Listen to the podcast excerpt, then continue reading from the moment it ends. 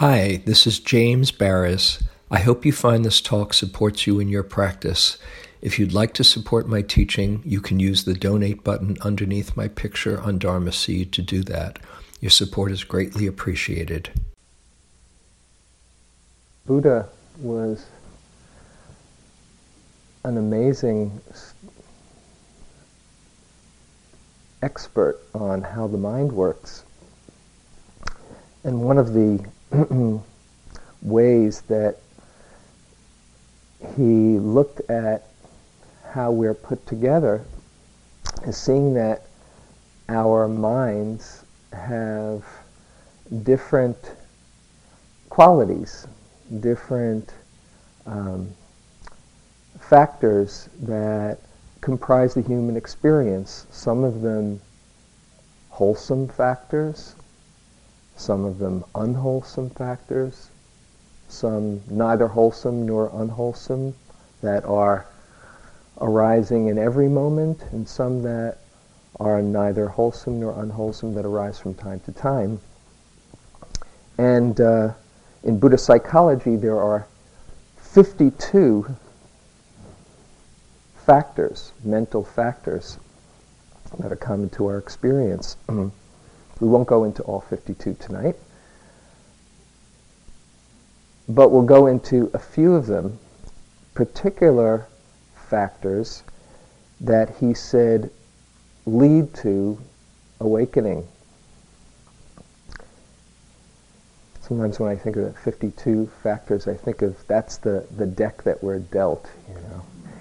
Not everybody has a full deck, perhaps, but uh, pretty much it's a common experience. and it's also a comfort to, to know that whatever space that you're caught in is not unique to you. It's just part of the human experience. So if there's confusion, oh, that's a factor. If there's greed, if there's aversion, these are just different qualities that arise from time to time. But the particular list that I wanted to um, explore with you tonight are the seven factors of awakening, seven factors of enlightenment.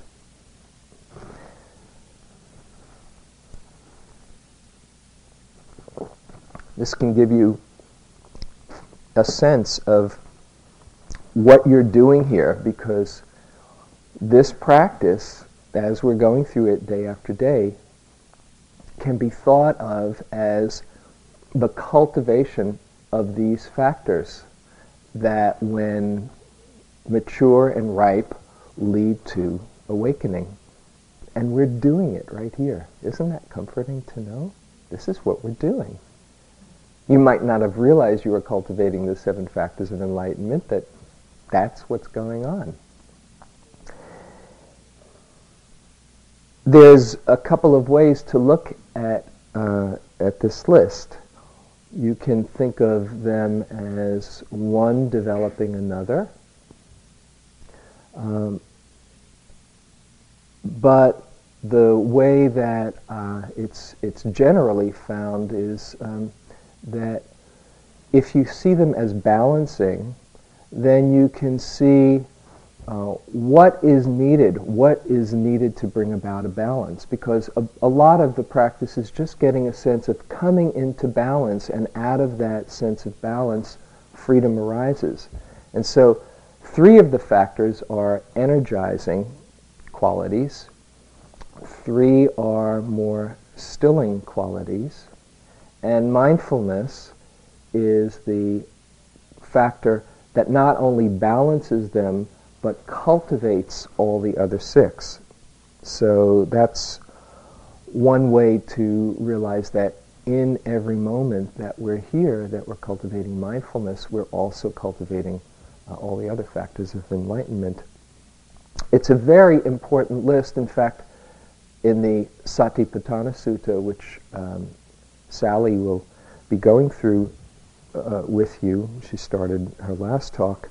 The, the last foundation of mindfulness, which includes a number of of different lists. The last foundation is a reflection on these seven factors of enlightenment. That's one piece of the, the fourth foundation. The Buddha said uh, to look from time to time and see what factors are present and what factors are not present. So as we go through this, um, I invite you to both get a sense of how your practice is developing, what are the stronger factors and what qualities can be developed. And also, in any one moment as you go through the day these days, you can see what you need, what's called for, what's strong and what's a bit uh, weaker, and what you can invite to develop. So the first factor of enlightenment is mindfulness. The Buddha said there's no factor that's as powerful for the development of the wholesome and for the diminishing and eradicating of the unwholesome.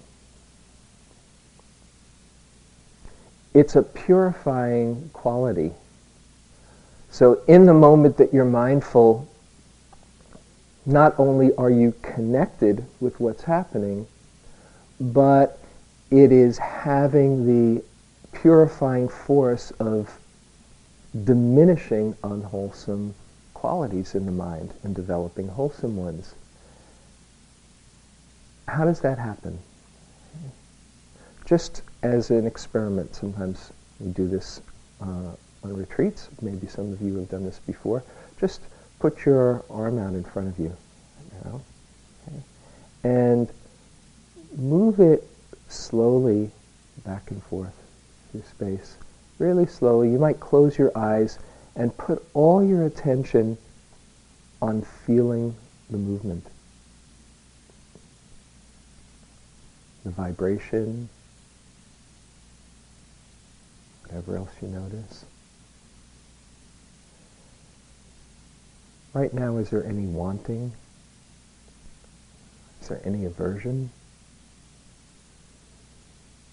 Is there any story about tomorrow or yesterday? Just feel the movement.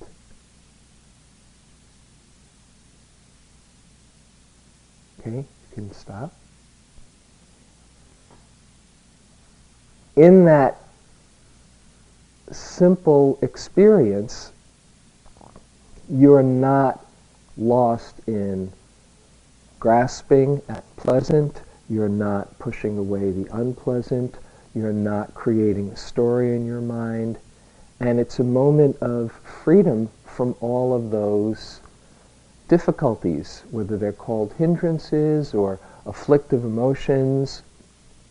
In that moment, there's a real balance, there's a wholeness that doesn't need anything extra to make it a better moment and doesn't need to have anything removed in order to make it a better moment. There's simply a fullness of mind right here, right now. That is a moment of freedom because there's not, there's not greed, there's not aversion, and there's not confusion.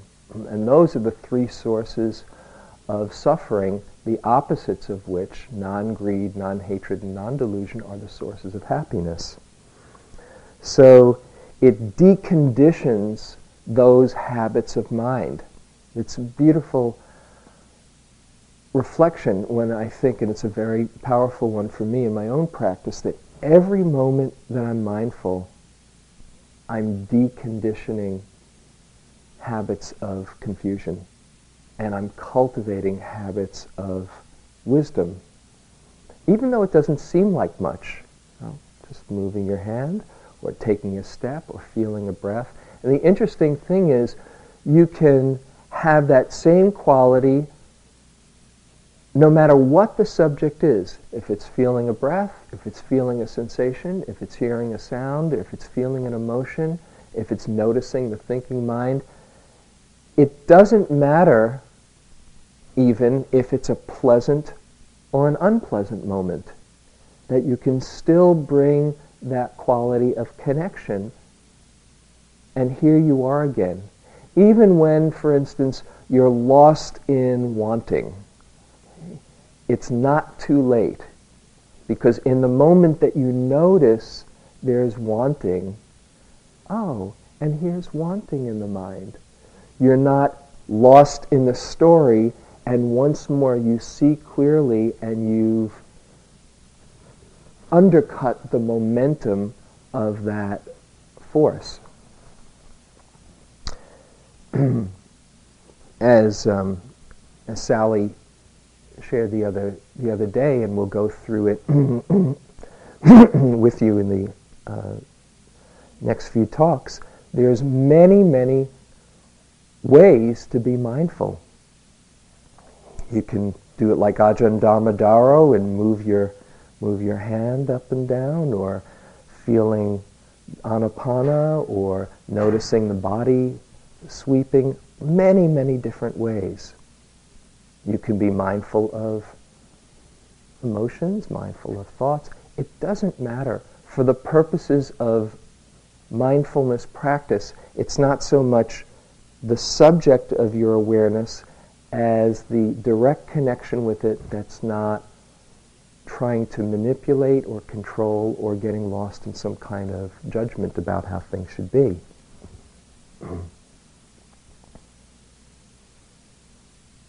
Mindfulness comes from the intention to be mindful doesn't happen all by itself because it's kind of it's going against the stream. You see how easy it is to get swept away even when you're in a room full of people and maybe in the, the instructions you're told bring your attention to the breath notice what's happening mind goes off. So it takes some effort to do this. It takes some intention to do this. But the way that it works is that as you, and I'm sure you've seen this by now, as you are more familiar with the present moment, as you start to land in the present moment, mindfulness begets itself. I think I mentioned the other, the other night, as you pay attention, then you get to see more. And when you see more, things become more interesting. And when you become more interested, you want to see more, and so you keep on developing that, that quality. Um, as I go through these, these different uh, factors, want to share with you some supportive factors, other ways to develop each of them from the commentaries. So, ways of developing mindfulness besides the bare microscopic attention, developing clear comprehension, like in that first uh, foundation in mindfulness, referring to mindfulness in a broader sense, walking, stretching, bending, turning around, all the activities that make up our life. So there's different lenses, and sometimes it will be a very refined way to focus in on experience, and other times it will be much broader. And so it's not to think that there's any one way, it's to see how you can best meet the moment, how you can best receive the moment. there is a support of avoiding unmindful people. That's in the commentaries. and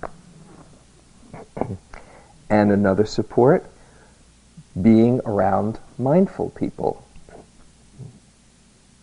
Just associating with others who value mindfulness seems to bring that out. And then the, the fourth is inclining the mind towards mindfulness. It's like inviting that quality to arise. And with, with each of these, when we incline towards a particular state, it has to be done without any kind of grasping, without any kind of agenda, but just inviting that the mind can go there. And sometimes it can be helpful to start a sitting, may I be as present as I can.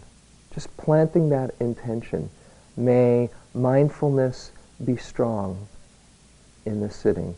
Then whatever happens beyond that, not your problem, not your responsibility. You just incline towards that and it starts to be a little bit more available in your consciousness. Very different than saying, I'll never be mindful. What you do when you have that idea is you disincline towards mindfulness. And so it's, it's important to see what stories you tell yourself about your capacities or what's going to happen and just invite it to move towards more mindfulness. Okay. This goes on to the first of the energizing factors, which is investigation. Mindfulness, by the way, in, uh, in Pali is sati, S-A-T-I. And investigation is uh, dhamma vichaya. Okay. Investigation, what does that mean? It doesn't mean analyzing. It doesn't mean figuring out. It doesn't mean finding out why something is happening.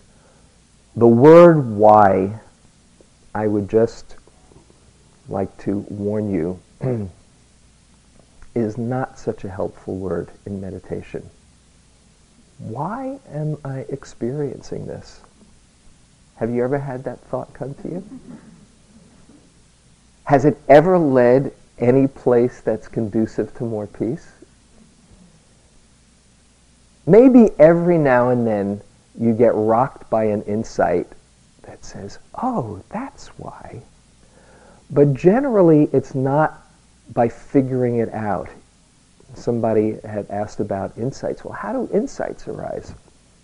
Well, usually they arise when you're not trying to pull them out. If you figure it out, you say, aha, I know. And then it turns out to be that way. All you end up doing is kind of patting yourself on the back and say, pretty clever. I knew all the time. I knew it. Which is one more reification of self. I knew it. But when you have an insight that just appears to you Ah, you know that experience? Oh, look at that. Like it never occurred to you before? You know that experience, right? That aha experience. In order to have an aha experience, it means you've let go of your knowing. There's a, a beautiful line in the Third Zen Patriarch. It says, Stop talking and thinking, and there's nothing you'll not be able to know. That's usually how it works, isn't it?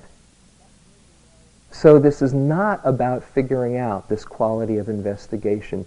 It's simply letting yourself explore to see what's true, to see the actuality of your experience.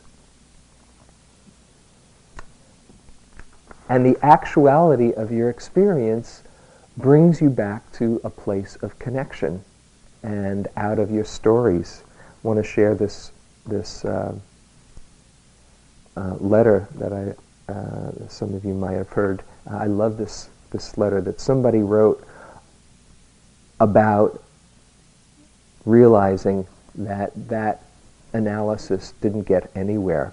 This person was, it was on her first retreat and she was having a tough time and then she finally got what letting go of the figuring out mind was. So for those who have that tendency, take, it, take this in.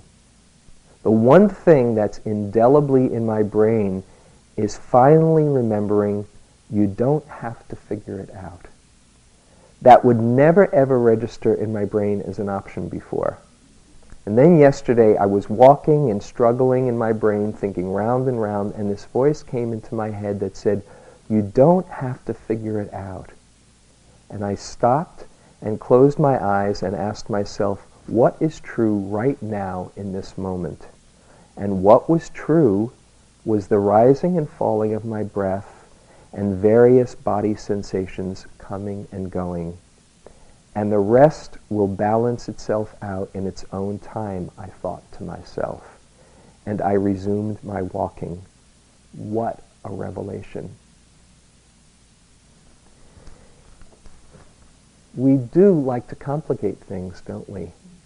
It's a tremendous rest and ease to let go of the figuring out mind and just come into the bare experience of what's happening. And the investigation factor is letting yourself be curious. If you will, even letting yourself be fascinated. Oh, what is going on here? Not why, but just what's the actual experience here?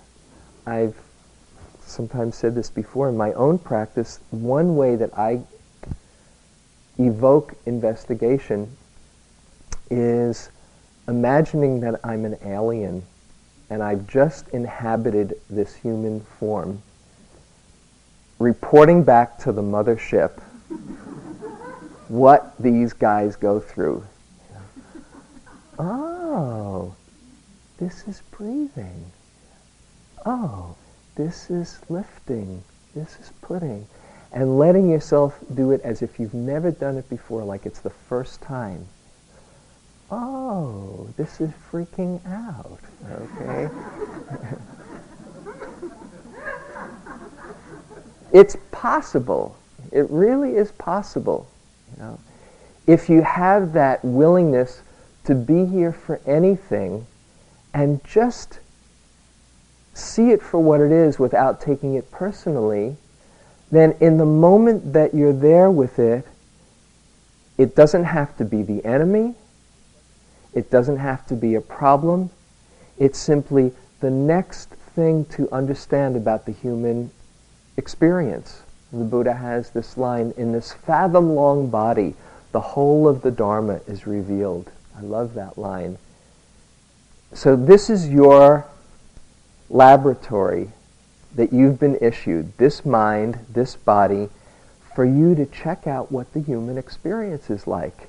And then you get to see 52 mental factors and a bunch of physical factors and stuff like that, five, six, five sense doors besides the mind. And you just check it out. Oh, that's what this is as was said the other, the other night, Ajahn Sumedho, oh, it's like this. Now you can say, oh, it's like this. This is not investigation. Or you can say, oh, it's like this. All it is is letting that natural curiosity lead you through, lead you to discover. It's an exploration. Sometimes you might have to trick yourself into thinking something is interesting. But that's okay. It really is. Oh, if this knee pain were interesting, what would it be like? Oh, this is what knee pain is like for these folks. Okay.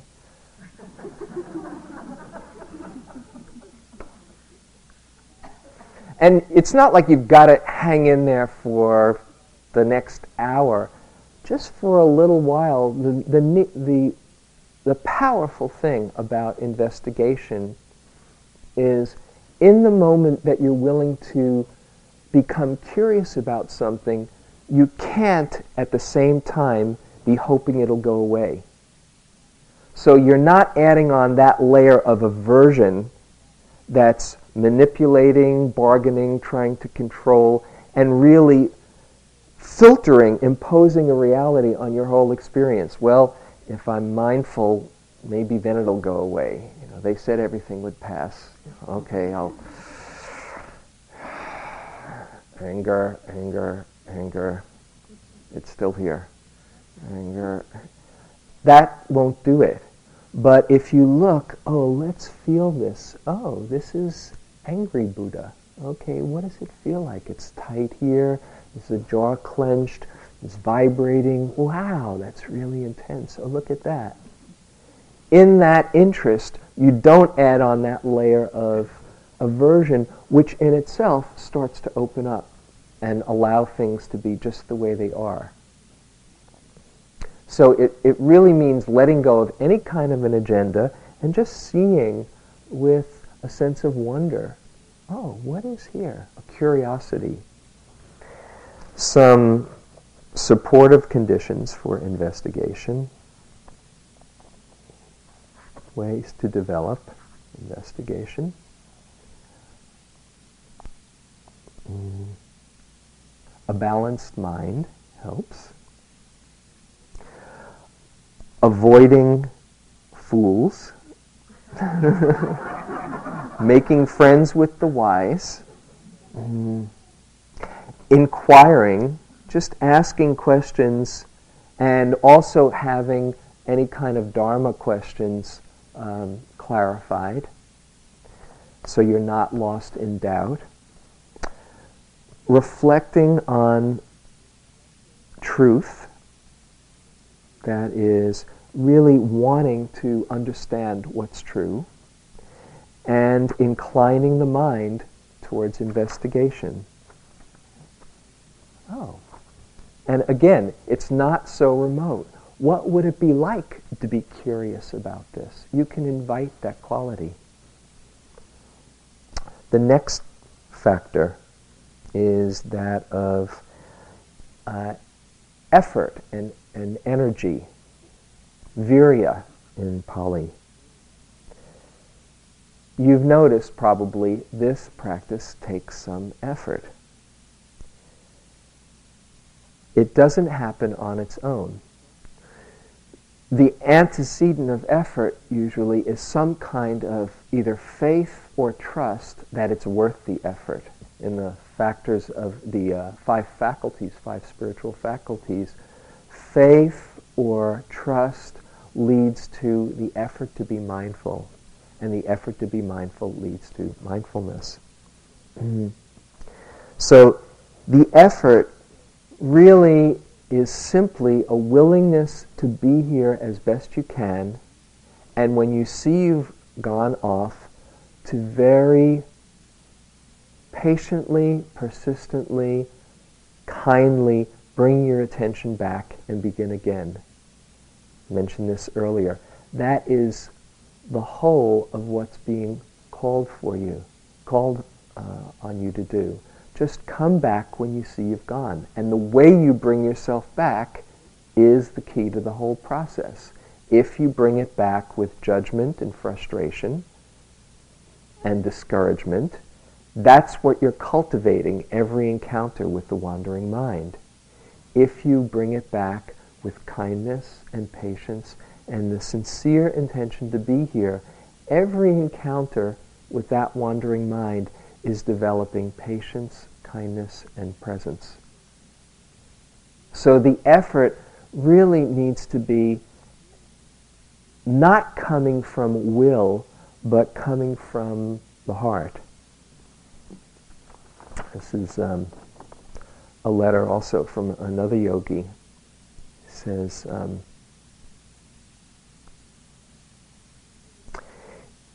It is a huge relief to know that I'm not in charge of my moments of awareness. That these are indeed just beautiful gifts. That's how he puts it. I think I've been laboring under the assumption that by sheer effort of will, I could manufacture awareness, and that the only reason it wasn't happening was because of laziness, weak brain power, lack of dedication, etc., etc. So this shift of emphasis towards faith and sincerity of heart, letting the process evolve at its own speed, in its own direction, has made me incredibly happy. So happy that it's really hard to come back to the breath. he says that in a facetious parenthesis. Uh, that is such a great relief that you're not in charge of how your practice goes. It just does its own thing, and mysteriously, it knows just what to do if you make the sincere effort to be here. The effort isn't a strain, it's not tight, it's not forced. It's a balanced effort. Because effort, like everything else, goes through its fluctuations, at times it will look differently than at other times. And one of the, the keys is getting a sense of how you can be most balanced meeting the moment. If you are getting very tight, if you're getting contracted, if the walls are starting to close in, this is a very good clue that maybe things are getting a little bit too tight for you. And what you need is to just lighten up and be a bit more spacious. You can feel it in your body as well as the energy in the mind. Just check in. If you're starting to get so spacious that it's a bit spacey and things don't matter so much and well, I'll just practice compassion for this week. And and if I'm mindful, I'm mindful. Yeah. Good luck if you start finding yourself getting fuzzy and spacious and, and lazy in it, then what you do is you dissipate the energy and the momentum of, of your practice. And so to really be honest with yourself and see, oh, what's needed is a renewed commitment, a renewed inspiration that says, yes, what am I doing here? I really want to make the most of this time.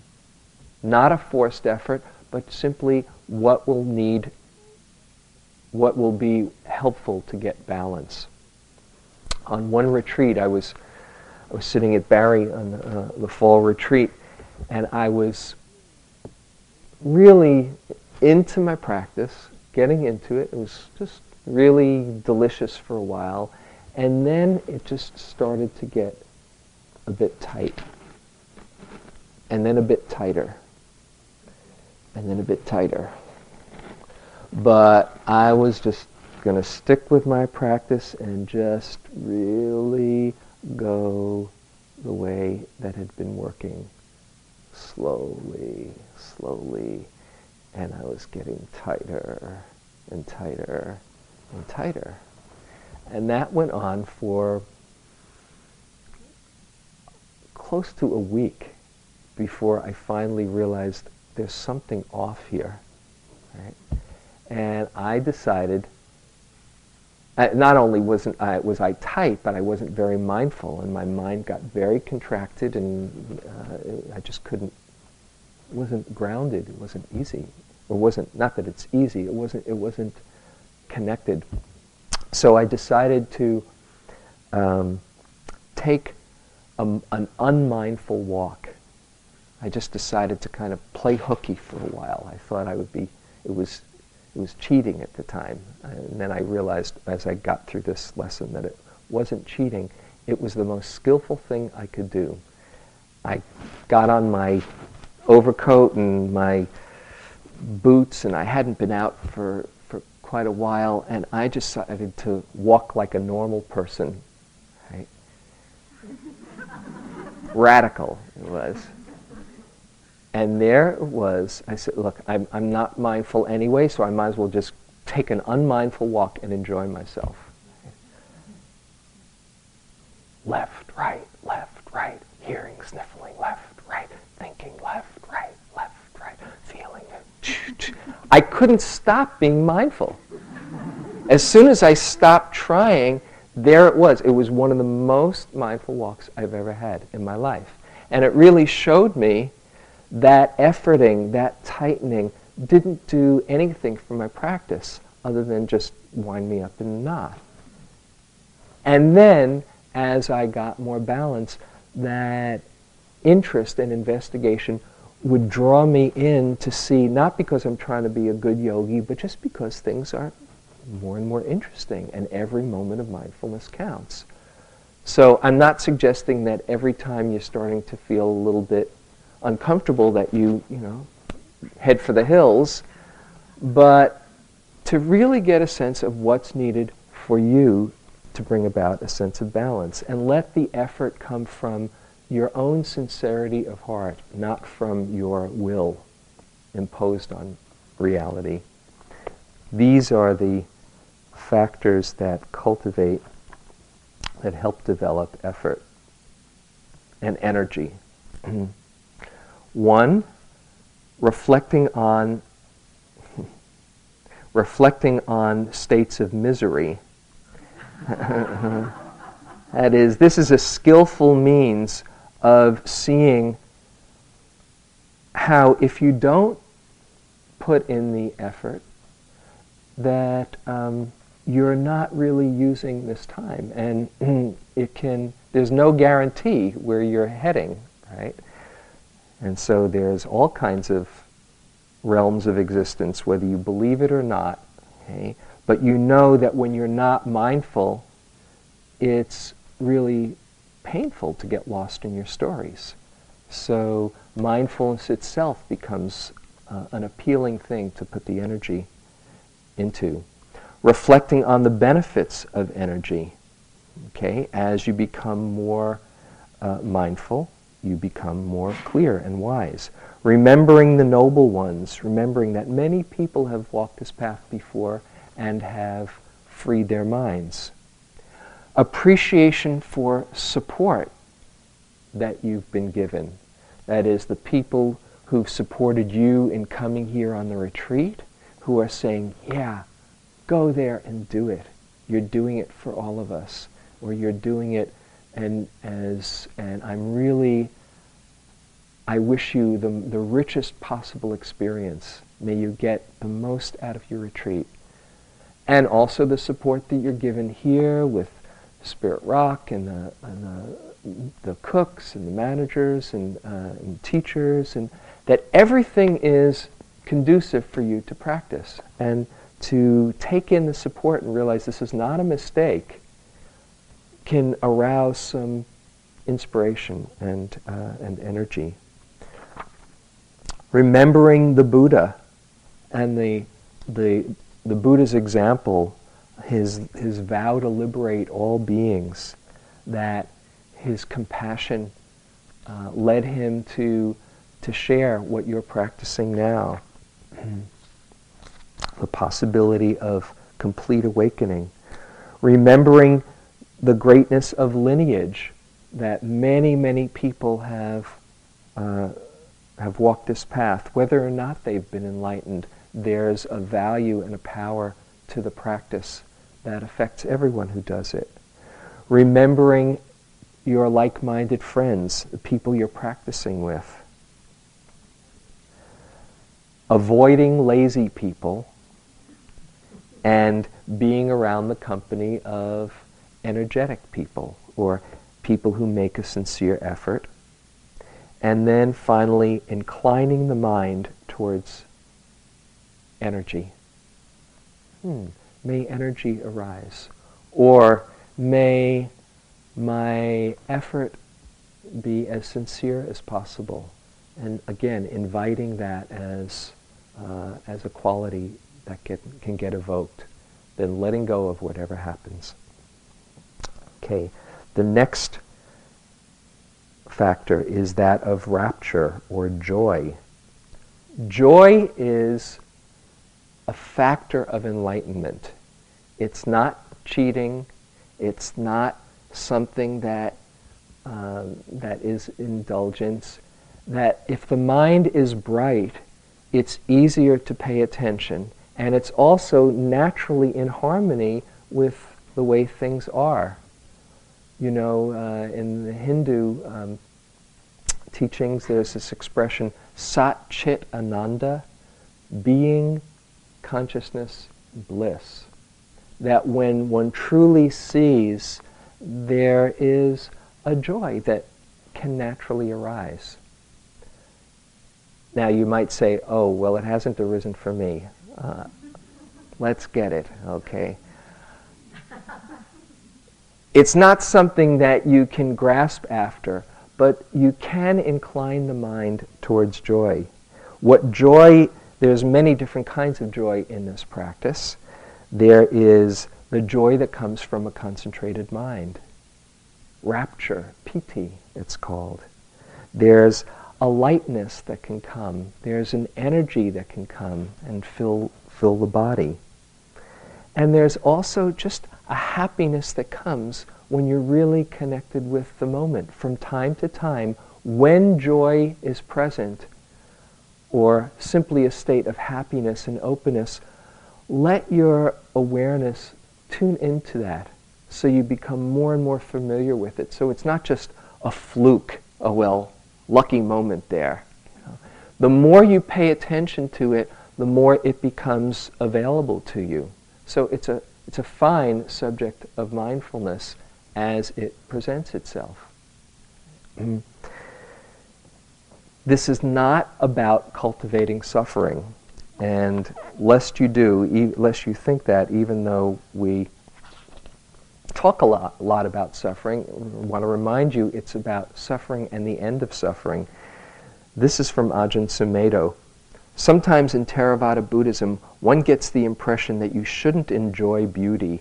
If you see a beautiful flower, you should contemplate its decay. Or if you see a beautiful woman, you should contemplate her as a rotting corpse. this has a certain value on one level, but it's not a fixed position to take.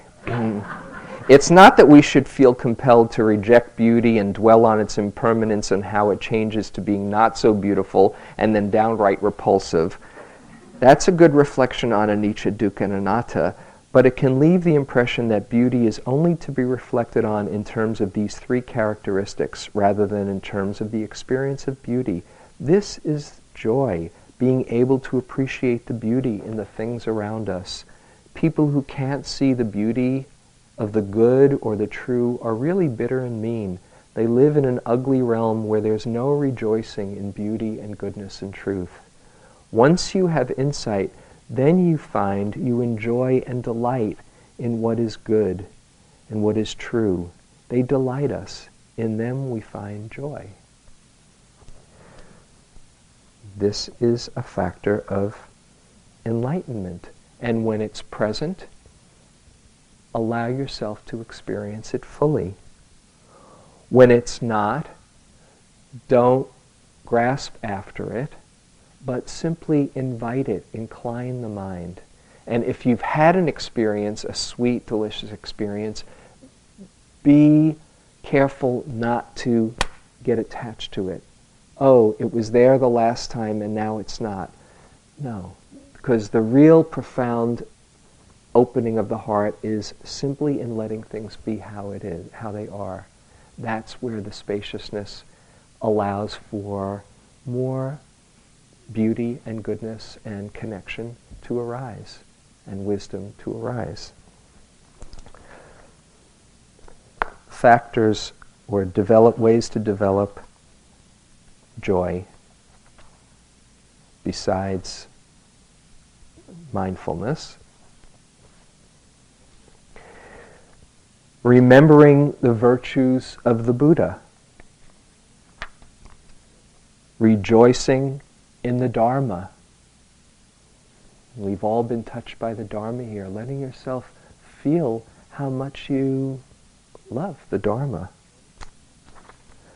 Rejoicing in the virtues of the Sangha. Considering your own virtue, this is a source of really great joy you might reflect on some things that you've done that are really kind or that have really been wise choices and rejoice in your own virtue. Re- remembering your own generosity is also a source of joy. Considering the virtues of or the benevolence of life is the virtues of the gods, the devas and brahmas, just feeling the support of, um, of energies beyond yourself. Reflecting on the possibility of real peace. Avoiding coarse people. Seeking wise people. Reflecting on the discourses, on the teachings, and inclining the mind towards joy. So these are the three, I have to move on here. These are the three energizing factors investigation, effort, rapture, or joy. And they're balanced with three stilling factors calm, concentration, and equanimity. We'll go through these quickly. They say rapture or joy is piti in uh, Sanskrit, in uh, uh, Pali. Calm is passaddhi, Okay? And calm is a kind of settled stillness. These are three different kinds of stillness. And the way I see them, uh, calm is just this sense of settledness. There's a peacefulness. There's a non agitated quality that is just at ease. There's a softness and acceptance. It's the absence of restlessness and the absence of remorse because that also stirs up the mind. That's in the classical sense, the absence of remorse. Calming the breath calms the body. So if you're feeling very agitated, you might try that, taking some deeper breaths. Calming the breath calms the body, calming the body calms the mind. Becoming familiar with calm when it's here, just like with joy. Sometimes it seems so foreign that you think, you know, what is this? And sometimes it seems like when there's not a whole lot happening, oh, this must be boring. Not a lot going on. We're not used to it. It's an interesting thing. Sometimes we do confuse calm with boredom because we're not used to that kind of profound quiet. But when you think about it, boredom is just the, the flip side of peace. And when you get really quiet, if you're looking for something, then that quiet won't be enough. And it can sometimes be a little bit um, anxiety producing because it's not familiar.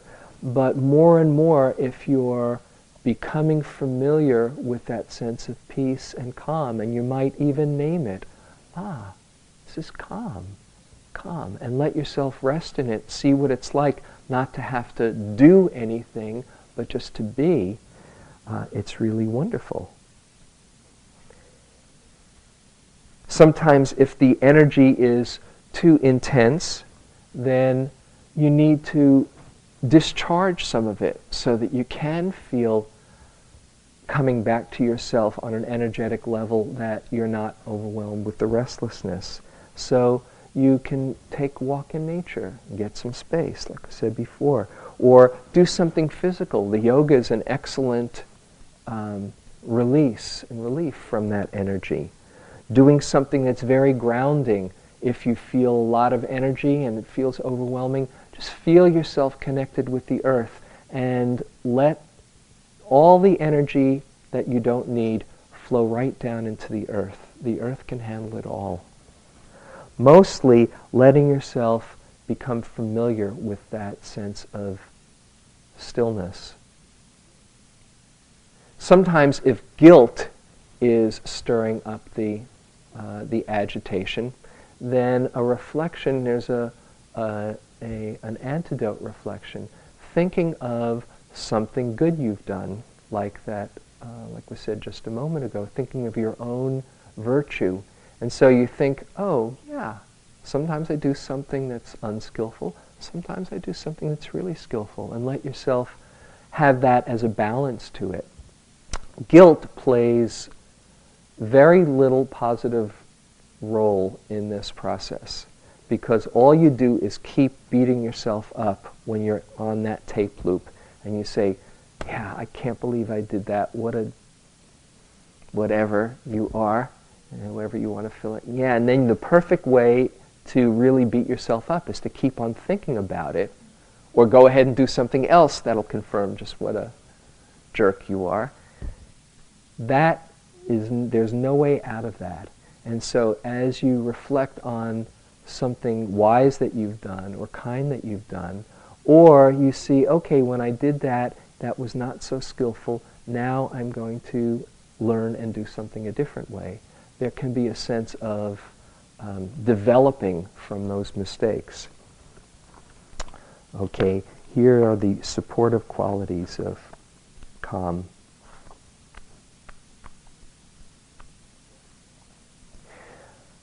Seven uh, different ways to develop calm, tranquility. Eating well, proper food. Okay. Having good environment, good climate, not agitated. Um, changing your posture to more comfortable so you don't have to be in there toughing it out. Avoiding avoiding louts. Bad-tempered, rough or cruel people. they disturb your calm. Choosing calm and kind friends and inclining the mind towards calm. Okay. Next concentration, samadhi. Concentration is a kind of stillness that's a focused stillness, not settled, but you're collecting and focusing in a one pointed way, an unwavering stillness. And it can be, as we said before, on one particular fixed subject, like the breath, or lifting, moving, placing, or it can be on changing experiences, changing khanika samadhi, moment to moment samadhi, where there you are noticing the breath, the sound, the sensation, and an emotion, and the breath, and moment after moment there is a, a build up, a momentum of concentration. It helps on retreat to simplify your experience. Simplifying helps to create a sense of collecting and composing. So if you're doing too many things, or if you're, you know, brushing your teeth and combing your hair at the same time, you know, you know how that feels, and that's how a lot of us, that's the mode that a lot of us are in in our daily life. Here's a chance finally where we don't have to hurry, but actually, the real challenge is doing one thing at a time. We like to complicate. If you can do one thing at a time, then you can be fully there with whatever you're doing. And the key to concentration, particularly, is continuity. So if you're doing one thing at a time, and now this, and now this, and now this, then the concentration builds because those moments of mindfulness build on each other and kick into just a natural development of concentration. It's not possible to maintain concentration, no matter how focused you are. And this is sometimes a trap that people set up for themselves. They think, wow, I really got concentrated. Cool. Another three weeks, who knows where I'm going to end up? Right? Um, and it's true. Who knows where you're going to end up? You have no idea. Right? Concentration, it's more like a slope. It goes in the direction of more and more connection and clarity, but there's moments of concentration followed by non-concentration followed by concentration, non-concentration. And if you just look at the slope, the forward edge of your practice, like it was said, you know, reporting on what your clearest sitting or your clearest walking is, it's not cheating. I, I went to, uh, I studied with U Pandita, and he would say, okay, tell me about your clearest sitting, and I would go in and I'd give a good report. There's bound to be something good that happens in 24 hours, and I'd give this report, and then I'd add on. But you know, it wasn't that way for a lot of the rest of the day. And I did that about two or three days in this one period of practice. And he said, You don't have to add on that extra part. don't tell me about that. And I realized, oh, he knew. I wasn't going to be able to maintain that concentration. Didn't have to make a disclaimer. It's that same way you can just let the practice take you where it needs to if you keep on coming back to the moment and as best you can be with just what's happening now. These are the supports of concentration.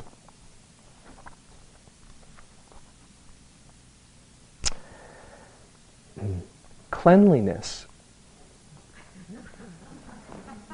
And it makes sense. Unclutteredness allows the mind to settle down.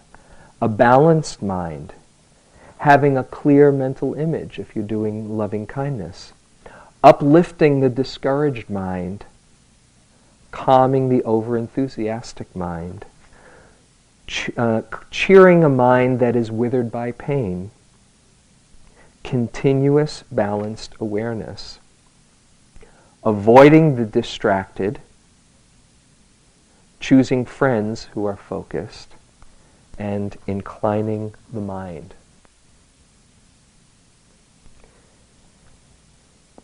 When you happen to be concentrated, let that be your subject as well. Oh, this is concentration. Just to acknowledge it. Oh, this is concentration. Not, oh my God, I hope it doesn't pass, but just, oh, and here's a concentrated mind. And then finally, the last, equanimity, which in uh, Pali is upekkha, like one of the buildings. Concentration is samadhi, uh, equanimity, upekkha. And equanimity is a kind of stillness that is a spacious stillness, different from the focused stillness of concentration and the settled stillness of calm. There's a spaciousness that just allows things to be how they are. A non reactiveness, knowing that everything is coming and going, coming and going. So there's no one place that you need to try to land or stay, maintain. The equanimity is just letting things be okay the way they are. And one support of equanimity is uh, restraint in the pleasant, when there's pleasant, not indulging, and opening and softening when things are unpleasant so that you're not adding on a layer of fear to that. Being open to anything, meaning however your meditation going is, ap- is going is absolutely fine. It's just okay. It's just like this. And the more you practice that attitude where you're not taking responsibility but putting in a, a sincere intention, there's a sense of equanimity. Equanimity is cultivated in every moment of mindfulness because it's not grasping at the pleasant or moving away from the unpleasant. And there's a whole lot more I'm, i would like to say on all of these, but uh, I'm going to end in time. So here are the support, supports for equanimity.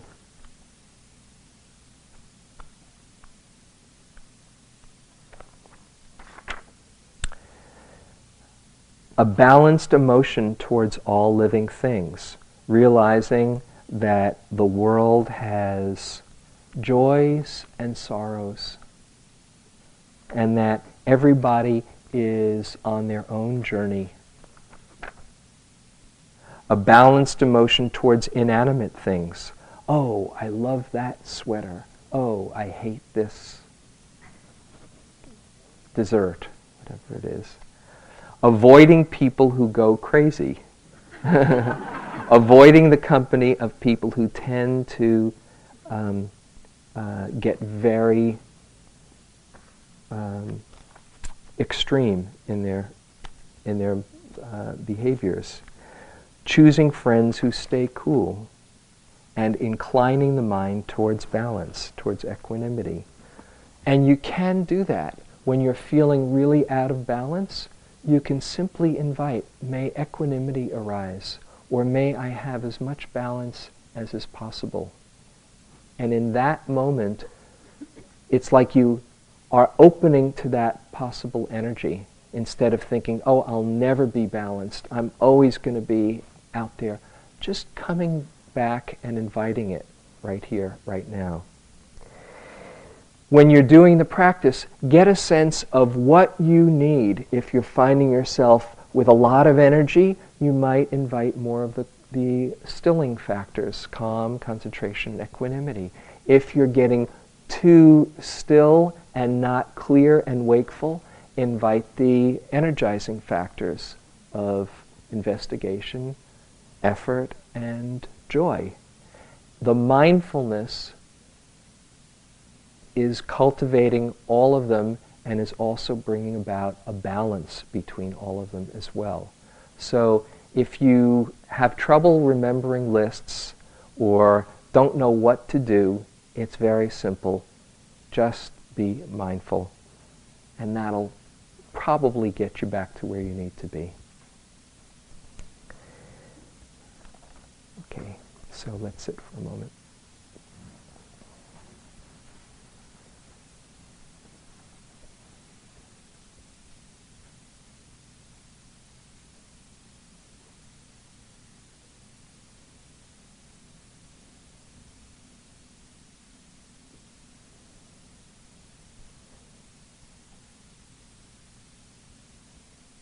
Thank you for your attention.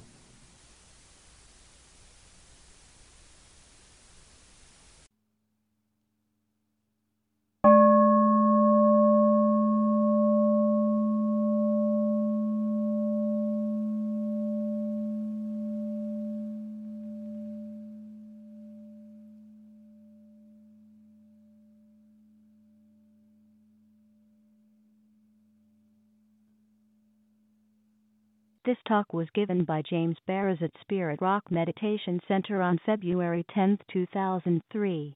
It is an offering of the Dharma Seed. Thank you for listening.